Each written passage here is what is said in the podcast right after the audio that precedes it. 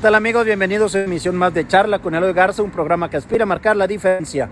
Omicron es la nueva variante del coronavirus que acumula más de 30 mutaciones inquietantes. 30 nada más, fíjense, la nueva variante del coronavirus, coronavirus detectado apenas el pasado 22 de noviembre allá en Sudáfrica y es realmente muy preocupante porque están en una fase de contagio que tal esta versión del virus, bautizada ahora por la Organización Mundial de la Salud, la OMS, con la decimoquinta letra del alfabeto griego, Omicron, Omicron, que parece se está extendiendo muy rápidamente y en menos de dos semanas domina todas las infecciones. Esto es delicado. La Unión Europea ha anunciado que va a cerrar sus fronteras próximamente a los vuelos procedentes del sur de África y yo creo que lo va a extender a todo el continente africano. El coronavirus es simplemente un mensaje de 30.000 letras químicas con las instrucciones suficientes para penetrar en una célula humana, tomar el mando y fabricar miles de copias de sí mismo. Así procede ¿eh? la variante Omicron, también llamada B115229, si mal no recuerdo, preocupa porque presenta más de 30 mutaciones en la proteína de la espícula. La espícula llave del virus para abrir la cerradura de la célula humana. Algunas de estas eh, mutaciones ya se habían observado en versiones anteriores, como la alfa, que fue identificada allá en el Reino Unido, y la delta que fue registrada en la India. Y se asocia con una mayor transmisibilidad y cierta capacidad para escapar de las defensas del cuerpo humano, tanto las naturales como las generadas por las vacunas. A ver si no me atropella aquí un carro porque voy hablando con ustedes y al mismo tiempo cruzando la avenida como pueden ver. En Sudáfrica eh, se ha informado este viernes que por el momento no se han detectado síntomas inusuales vinculados con los casos de la variante Omicron, esta que les estoy contando aquí en Charla con de Garza. También hay infectados asintomáticos, como ocurre con el resto de los tipos de variantes. La nueva versión del virus se detectó por primera vez, eh, si mal no recuerdo, como se los anuncié en otra ocasión, de Gauteng, cuya capital, capital pues es Johannesburgo. Enseguida se convirtió en la dominante, apareció cuando apenas había casos de COVID y en una población con unas bajas cifras de vacunación. A lo mejor eso también tiene que ver para que se muevan estas cifras y podría provocar pues simplemente un espejismo.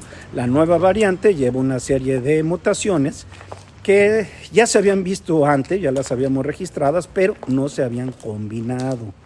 El hecho de verlas juntas es lo que eleva a variante bajo vigilancia eh, esta nueva versión del coronavirus. No tanto porque haya datos de que realmente eh, transmisible o que pongan problemas al sistema inmune, no, sino porque eh, podría tener el potencial de hacerlo. No se ha registrado todavía suficiente investigación al respecto, pero ya Japón, Israel, el Reino Unido han anunciado en apenas unas horas que limitarán las conexiones aéreas con Sudáfrica.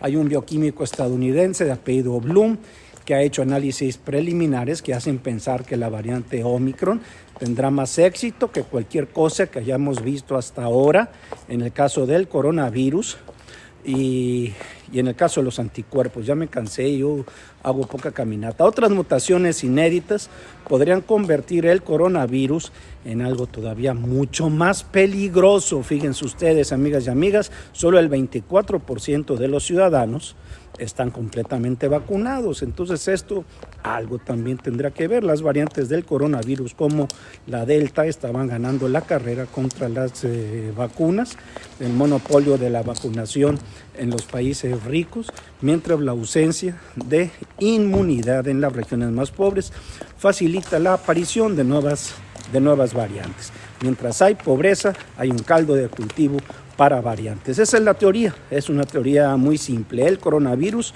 no para de mutar, como todos los virus, va acumulando uno o dos cambios al mes en sus 30 mil letras, porque contienen 30 mil letras. Cuantas más personas infectadas hayan en el mundo, más probabilidad de que surja por azar una versión más contagiosa o más virulenta. Y cada semana todavía se registran más de 3 millones de nuevos casos. 3 millones de nuevos casos. Llegará esta variante a México pronto. ¿Cuánto tardará en llegar? La vamos a sufrir próximamente en Nuevo León. Aquí en Charla con Eloy Garza se los voy a explicar y ese va a ser el tema de esta emisión. Ya, ya les digo que me están atropellando aquí por estar dándoles la información de última hora a ustedes.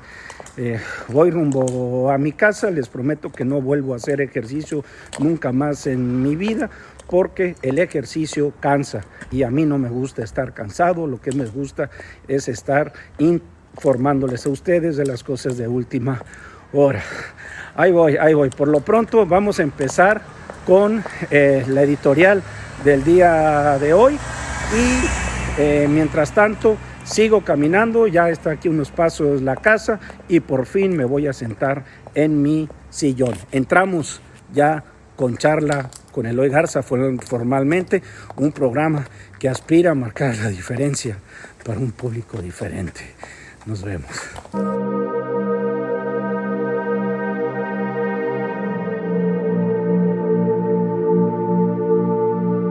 Ya vamos eh, llegando aquí a la casa.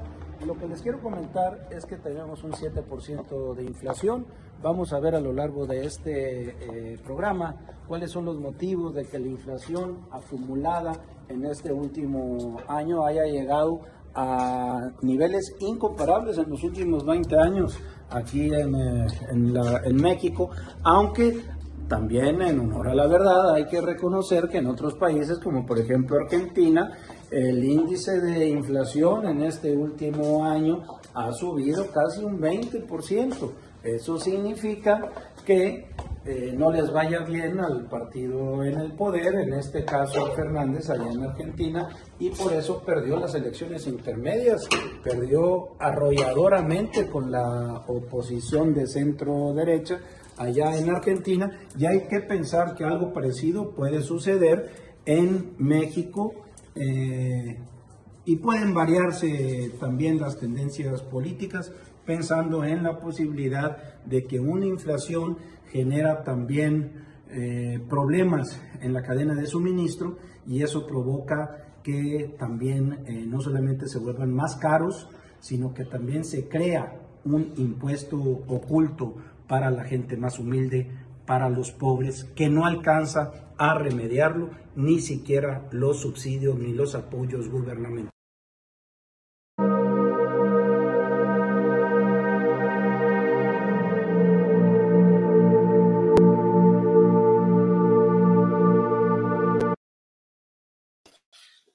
Bueno, ya me cansé, les prometo que es la última vez que hago ejercicio en mi vida. Hacer ejercicio cansa, así como estar también en programas, pero en programas está la satisfacción de estar platicando con ustedes y hacer el ejercicio es simplemente sudar y a mí lo único que me gusta es hacer sudar neuronas. ¿Cómo les va, queridos amigas eh, y amigos? Vuelvo ahora sí, nada, déjenme tomar un poco de aire porque eh, eh, y es que lo que hice fue inspirarme en un libro que se llama ¿De qué hablo cuando hablo de correr?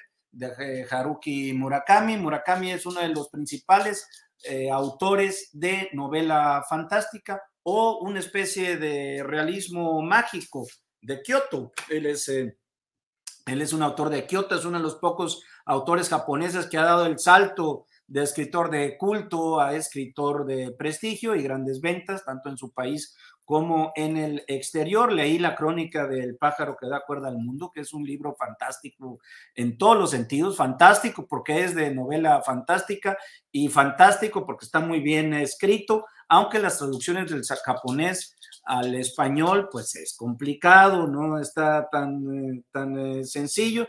Hoy eh, les presento este libro. Todavía no agarro aire y mis pulmones todavía están a todo la tambor batiente Eh, en este libro, ¿de qué hablamos cuando hablamos del amor? Raymond Carver, tal vez este sea su libro más eh, personal, eh, el de Raymond Carver, y haciendo un homenaje a Raymond Carver, ¿de qué hablamos cuando hablamos del amor? Murakami escribe de qué hablamos cuando hablamos, cuando hablo de correr.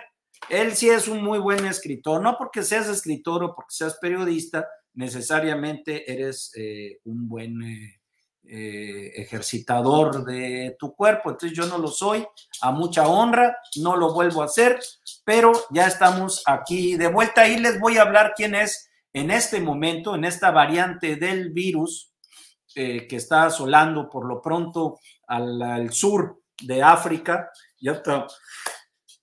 Gripa me dio, perdón, y hablando de virus, el principal eh, culpable de que el peso mexicano está en una zona de turbulencia, indudablemente es eh, la mutación del coronavirus. En la moneda, el peso nuestro ha abierto este viernes, hoy en la mañana, con una caída del 0.58% para situarse hasta hace un par de minutos en 21.69 pesos por dólar. Ya teníamos muchos años de que no subía tan vertiginosamente eh, el eh, dólar aquí en nuestro país eh, de manera tan pronunciada. Andábamos ahí rondando por los 19 pesos y ahora vamos por el 21, casi 21.70 y es probable, pues mañana se atraviesa, cuando, cuando se atraviesan los fines de semana, cuando se atraviesan, no estoy sudando porque hace frío afuera, al menos aquí en Monterrey. Cuando llegan los fines de semana, pues los, el mercado bursátil se apacigua, toma su cauce, eh, así como yo está agarrando aire y reposando para volver a iniciar su vorágine de brincos, de saltos y de trepidaciones a lo largo de la siguiente semana. Al poco abrir la Bolsa Mexicana de Valores, también se presentó una caída del 1.92%. Todo esto se debe, como ya les comentaba, en el trayecto tan tortuoso en el Via Crucis que hice del parque para llegar acá. Eh, eh, eh, no gracias, sino a merced de la variante Omicron del coronavirus, más contagioso, como les explicaba yo hace rato mientras venía caminando, que las anteriores variantes y que esto ha hecho tambalear de manera espantosa los mercados en medio de esta recuperación económica cada vez más incierta, pues México reporta una salida de capitales de 14.59 millones de dólares en el tercer semestre, trimestre. O sea, ¿qué quiere decir esto? Que esta salida de capitales de los últimos tres meses ha sido la peor, grábense el año, desde el año 2009. Nunca habían salido tan rápido los capitales de México en un trimestre como eh, eh, ahora, como aconteció en este trimestre, con una inflación galopante del 7%, como lo comentaba también cuando estábamos entrando aquí a los estudios, la moneda, el peso, ha alcanzado niveles nunca vistos, al menos no desde hace 20 años. Eh, antes del inicio de la vacunación contra el COVID-19 empezamos con 19 pesos y ahora vamos casi, y yo les casi les garantizo, ojalá no, y ojalá Dios me castigue por mal agüeroso, eh, pero eh, quizá vamos a llegar el lunes a los 23 pesos por dólar. Estos vaivenes recuerdan a los primeros meses del coronavirus, cuando la incertidumbre en torno al impacto de la enfermedad llevaron a la depreciación brusca y así brutal del, del peso. La moneda es una de las, eh, la moneda mexicana, el peso, es una de las que más se comercializan en el mercado y en el mercado mundial. Y esto hace, nos explican los economistas, que se vuelva muy vulnerable a las variaciones del tipo de cambio. Entonces, en momentos de incertidumbre como los que estaban pasando, hay incertidumbre porque pensábamos que iba a llegar Arturo Herrera a Banjico y resultó que no. Hay incertidumbre porque de eh, buenas a primeras se quitó al eh, zar eh, persecutor de corruptos que era Santiago Nieto. Hay incertidumbre porque las divisas que se consideraban refugio del peso, como lo es el dólar, pues tienden a fortalecerse trepándose en los países emergentes. O sea, eh, eh, Estados Unidos se fortalece si se encarama en los hombros de, de México. En el mercado cambiario, la aversión al riesgo se refleja en una fuerte caída de las divisas de países productores de materias primas y de economías emergentes. Nosotros somos una economía emergente. Es un contexto complicado, es un contexto interesante. Eh, cuando me dicen, oye, Dios no nos mande situaciones interesantes porque son difíciles de eh, eh, sobrellevar, también son interesantes por evaluar.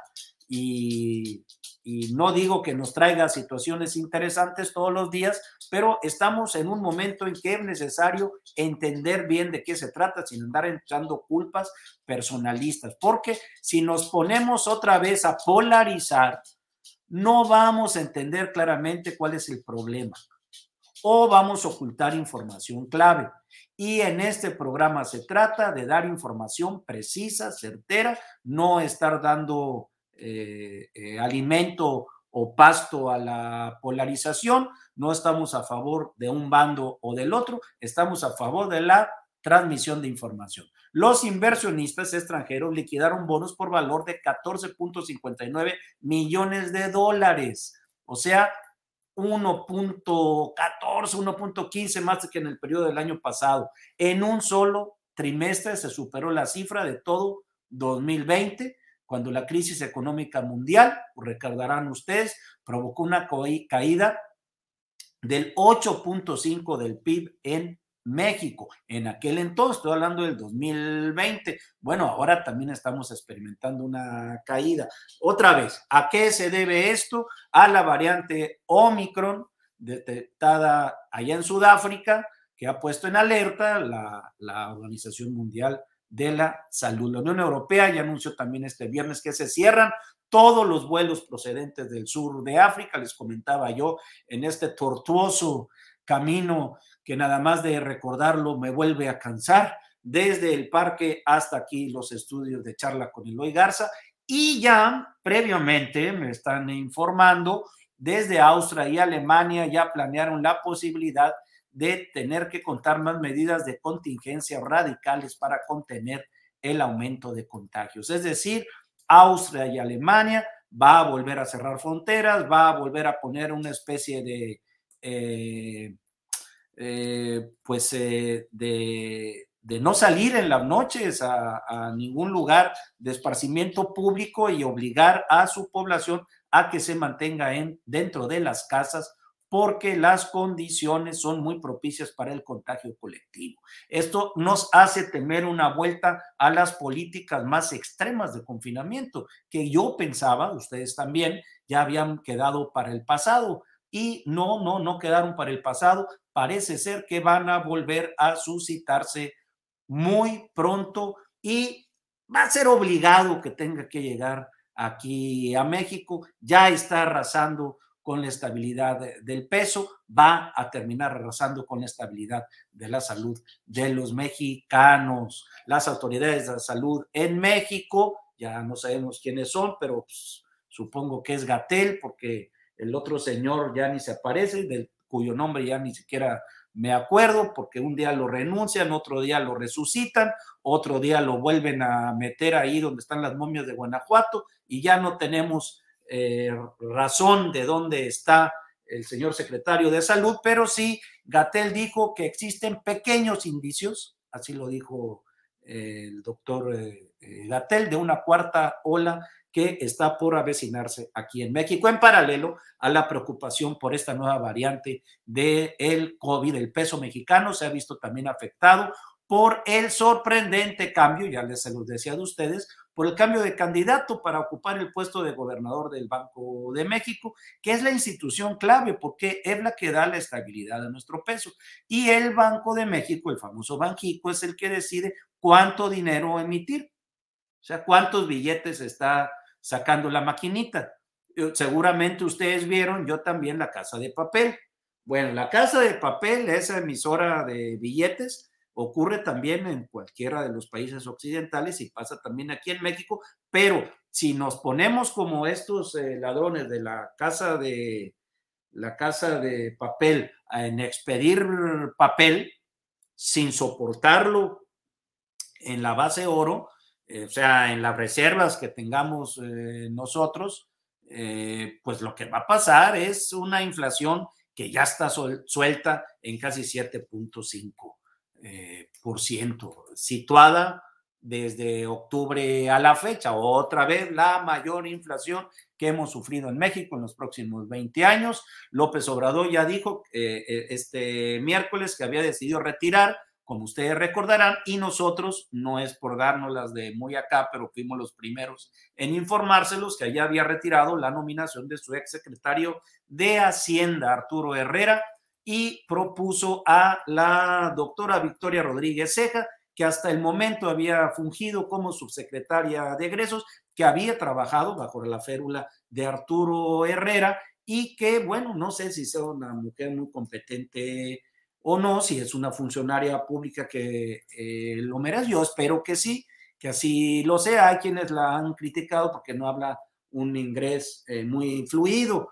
Pues yo tampoco, pero yo le entiendo. Ahora, yo no soy el gobernador del Banco de México. Ella sí lo va a hacer a partir del próximo diciembre, en que eh, se vaya el gobernador por cuestiones ya de término de periodo, el gobernador del Banco de México, y entre doña Victoria Rodríguez Ceja, quien eh, no es por meter aquí cizaña, pero es muy amiga de la jefa de gobierno del distrito de la Ciudad de México. Yo todavía estoy como los viejitos a la antigüita, yo todavía les digo eh, eh, Distrito Federal. México, Distrito Federal. No, ya es la Ciudad de México por acuerdo ya de los legisladores, ya de manera constitucional. La nueva apuesta del presidente no solamente será la primera en toda la historia de México de presidir o de dirigir o de encabezar el Banco de México, sino la primera en que llega a la cima sin haber hecho ninguna carrera dentro de este Banco Central. Es decir, eh, Victoria Rodríguez formaba parte de la Secretaría de Hacienda hasta hace unos días y ahora ya entra formalmente, no ahora, en diciembre, al banco.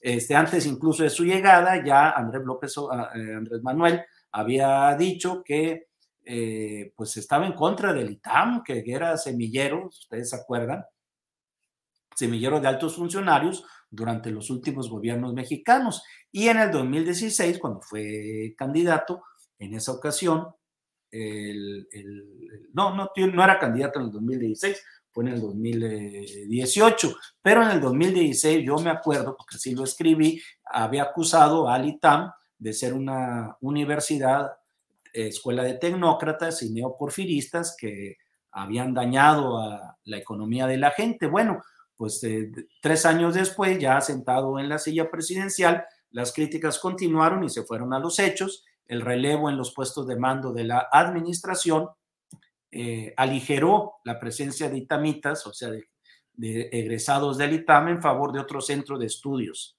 eh, muy reconocido también, que fue creación de Alfonso Reyes y de don Daniel Cosío Villegas y que se llama el Colmex, el Colegio de México que eh, eh, digamos que era la versión entre los que estaban a favor de, eh, de la injerencia del Estado en la economía frente a los que estaban en contra de la injerencia del Estado en la economía, que son los egresados del ITAM. al frente de los segundos estaba Carlos Ursúa, que es egresado de, de la maestría en economía del Colmex, si mal no recuerdo, y fue, como ustedes saben, el primer secretario de Hacienda en la era López Obrador, antes de que el presidente Huel o los dos se retiraran la palabra y ahora se están tirando hasta con la cubeta de la mano. Llegaron muchos pupilos de la mano de Carlos Ursúa, ahí a la Secretaría de Hacienda. Uno de ellos fue Arturo Herrera, quien yo pude platicar con él cuando aquí estuvo eh, inaugurando el lab Nuevo León, y es una persona a todo dar, muy buena onda. Arturo Herrera eh, mantuvo bien la economía en el periodo en que fue secretario de Hacienda, no endeudó al país, generalmente, incluyendo Ursúa, eh, recurrieron a la, salida fácil del endeudamiento y Arturo Herrera se amarró bien el cinturón, se fajó bien los pantalones y no aceptó deuda. Y esa es una de las razones por las cuales parece ser se llevó el disgusto, los coscorrones y el desprecio presidencial, además de que se rumora, pero eso es simplemente un rumor que yo no he podido corroborar, que lo encontraron metiendo mano del presupuesto junto con su hermano.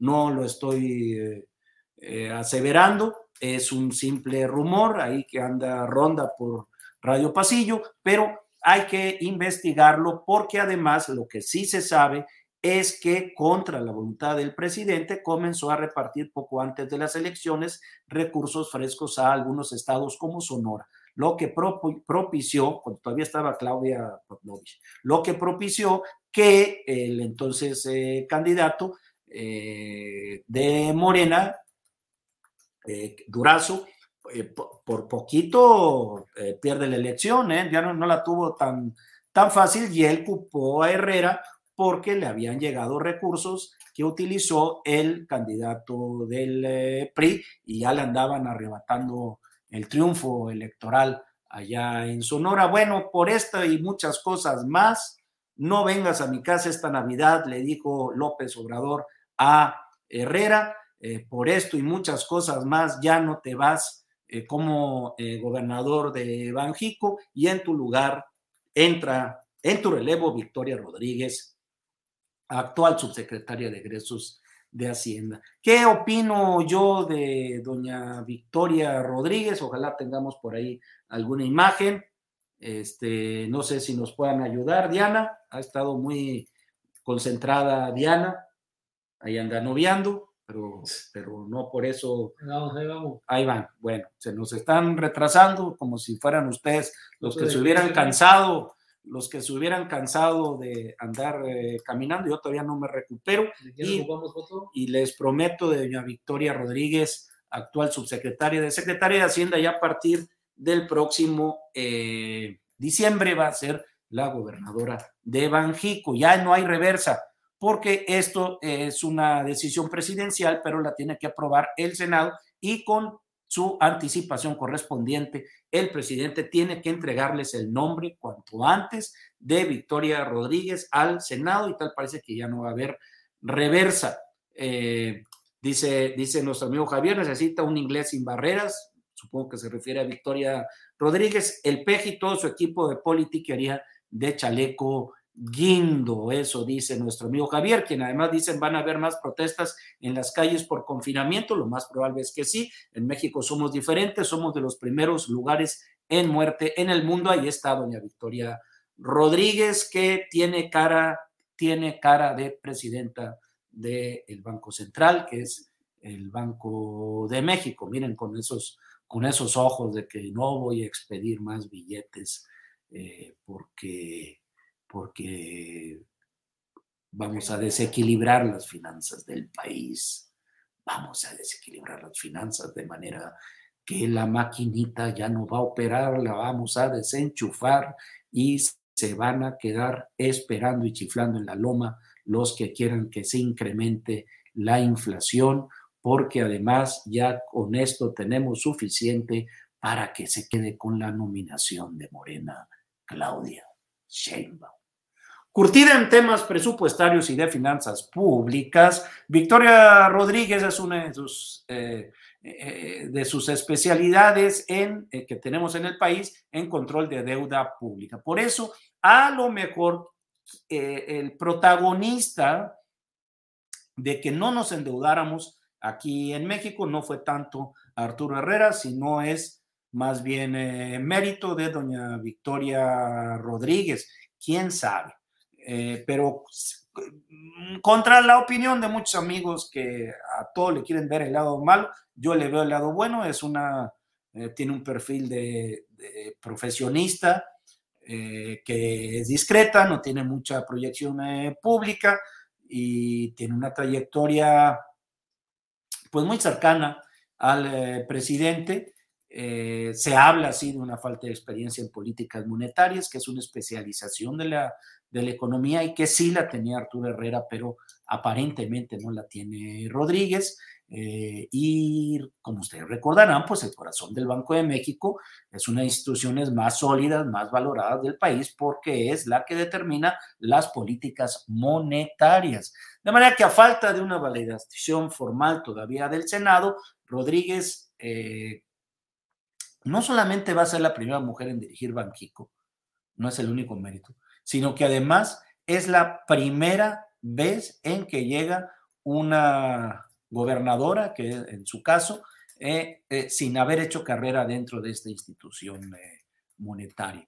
Todos los gobernadores, todos sin excepción, ya trabajaban ahí en el Banco de México, como es el caso del actual Alejandro Díaz de León, que no lo, no lo ha hecho nada mal, y ha respetado la independencia del Banco de México. es importante que se respete eh, las decisiones que tome el, gobernador del Banco de México, aunque no les gusten al presidente López Obrador. Y yo estoy seguro de que eh, eh, doña, doña Victoria Rodríguez, pues sí va a hacer honor a su mandato y va a mantener la independencia eh, de la institución que a partir de diciembre va a presidir. Ella es una mujer joven y de la mano del maestro eh, eh, Ursúa, que fue maestro de ella, el primer secretario de Hacienda, la futura banquera central, entró en la Secretaría de Hacienda de la Ciudad de México cuando estaba el jefe de gobierno López Obrador. Rodríguez continuó después su trayectoria en la capital con Marcelo Ebrard y sí, sí, en efecto, trabajó también para los que quieran ahí meter cizaña con, eh, eh, eh, con Mancera. Y llegó a estar al mando de las políticas presupuestales, la Dirección General de Egresos y las finanzas del metro. Las finanzas del metro de la Ciudad de México tiene muy buena preparación. Ojo, ¿eh? Estuvo al frente de las finanzas de el metro de la capital del país. Tiene muy buena preparación académica. No le causa ningún temor, ningún temor eh, tomar decisiones públicas en materia económica. Pero su trayectoria, eso es, el prietito en el arroz, no se destaca precisamente por por eh, diseñar políticas monetarias. Entonces, cuidado, ahí tiene sus pros, tiene sus contras, está presionada por una creciente inflación y en medio de una polémica, compra de reservas por parte del gobierno que ha alimentado la tesis de un supuesto interés intervencionista, así dicen sus opositores, de López Obrador dentro del organismo, es decir, dentro del Banco de México, cuya autonomía, como ustedes recordarán, está blindada por la Constitución. Si alguien de ustedes es constitucionalista o simplemente tiene una constitución a la mano, aquí le vamos a hacer un reconocimiento público y vamos a juntar dinero para erigirle una estatua para que nos diga cuál es el artículo constitucional que señala la autonomía del Banco de México. Banjico ha sido tradicionalmente un organismo muy profesional, ¿eh? Dentro de todo el aparato público, de la estructura eh, eh, organizacional del aparato público mexicano, Banjico es de, las, de los organismos más prestigiados. Y tenemos confianza todos, al menos yo, y espero que quienes nos estén escuchando, que eh, así va a mantenerse el Banco de México con su independencia y con su eh, autonomía. Eh, de cara al reto de llevar las riendas de su nuevo cargo, tiene que pensar Victoria Rodríguez que además de la inflación, el Banjico también es el encargado de la regulación de 60 del, del sistema financiero. Eh, eh, ella va a estar al frente del control del sistema de pagos, de la gestión de reservas, con lo que nosotros respaldamos nuestra, nuestra moneda y hay, hay, que guardar, cuidar las reservas, no meterle mano a las reservas porque nos quedamos sin la base para tener dinero contante y sonante y para que nos den créditos. Si no hay reservas, pues desaparecen los, los créditos. Además, el gobernador del Banco de México esto lo saben sobre todo los economistas, tiene que lidiar el discurso a los mercados internacionales, a los bancos y, ojo, ojo con lo que les voy a decir, y también tiene mucho que ver con los afores. Victoria tartamudea al igual que el Peking. Fíjense que no, fíjate que no, Javier. Y dice incoherencias referentes a la economía en este país. No, es, es una mujer discreta, pero eh, no obstante, eh, siempre se ha manejado con mucha prudencia.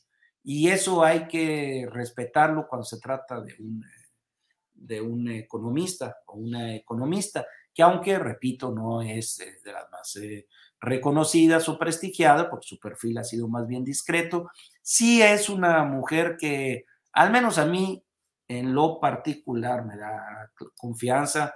Vuelve al ataque Javier dice, Claudia dice que a los 12 años nos salvó, nos salvó de la guerra de Vietnam. Bueno, no lo dijo así tanto en estos términos, Javier. Dijo que ella estaba, lo que dio a entender es que ella desde muy joven estaba muy sensible a las condiciones geopolíticas a nivel global y que ella sintió que formaba parte de la, de la lucha para acabar con la guerra de Vietnam, la lucha pacífica. Entonces, aportó su granito de arena cuando era joven, al menos eso es lo que comentó en una editorial extranjera de eh, eh, España que se llama El País, que también ya tiene su versión a la mexicana, su versión azteca. ¿Y eh, de qué hablo cuando hablo de correr? Este es un libro que lo pudo haber escrito Haruki Murakami, lo escribió Murakami, pero también lo pudo haber escrito Claudia Sheinbaum.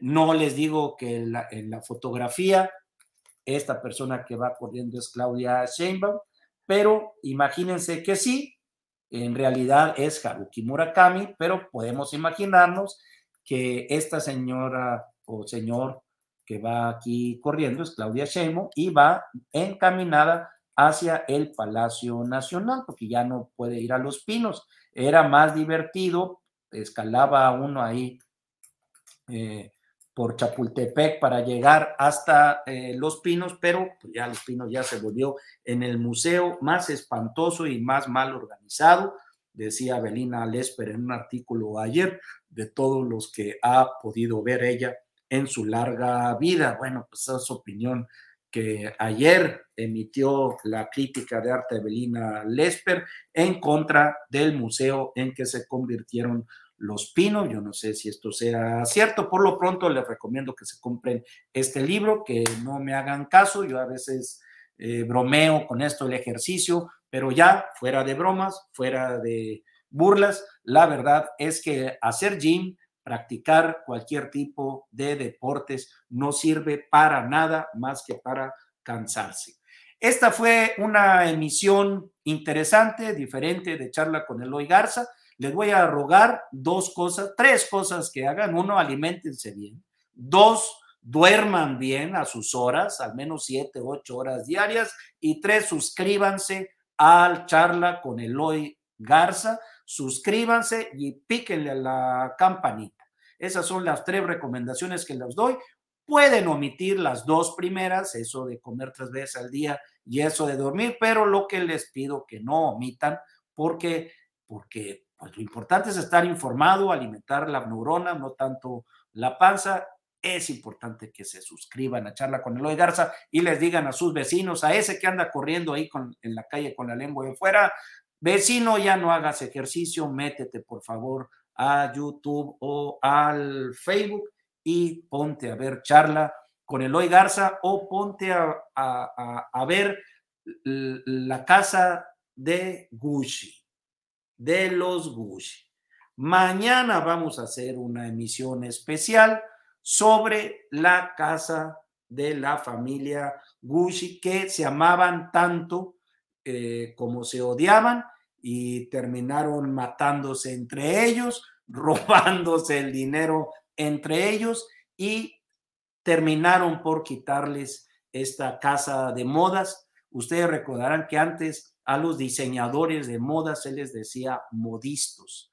Y esto lo digo por una película que es media chafona, pero que causó sensación aquí en México cuando se eh, estrenó y que se llama Modista de, de Señoras con ese gran actor cómico mexicano que se llamó Mauricio Garcés. En fin, eh, eh, no son más que recomendaciones. Buena charla, nos dice Javier. Gracias a todos los que hicieron todo esto posible. En realidad, gracias a quienes están aquí detrás de las pantallas y que, como siempre, porque yo soy muy dadivoso, les, les doy y les regalo de manera esplendorosa sus cinco segundos de fama. Arturo, Alejandro, Diana Sada, Mito que está aquí detrás y que hoy eh, tan indignado está porque no lo sacamos a pasear junto con nosotros para grabar en el parque, ya no se eh, tomó la molestia de venir a asomarse aquí a charla con Eloy Garza, como si se asomaron ustedes, cosa que les agradecemos de todo corazón que este que me está palpitando cada vez más fuerte porque hizo su ejercicio, que les juro, les juro, lo volveré a hacer dentro de 20 años. Nos vemos mañana, mañana es sábado, programa especial sobre la familia Aguchi y vayan a ver la película, porque eh, no les voy a contar spoilers, pero sí es importante que la vean para que podamos discutirla aquí, la película a las 7 de la tarde en charla con Eloy Garza. Pasen muy buenas noches y, como siempre, un honor platicar con ustedes.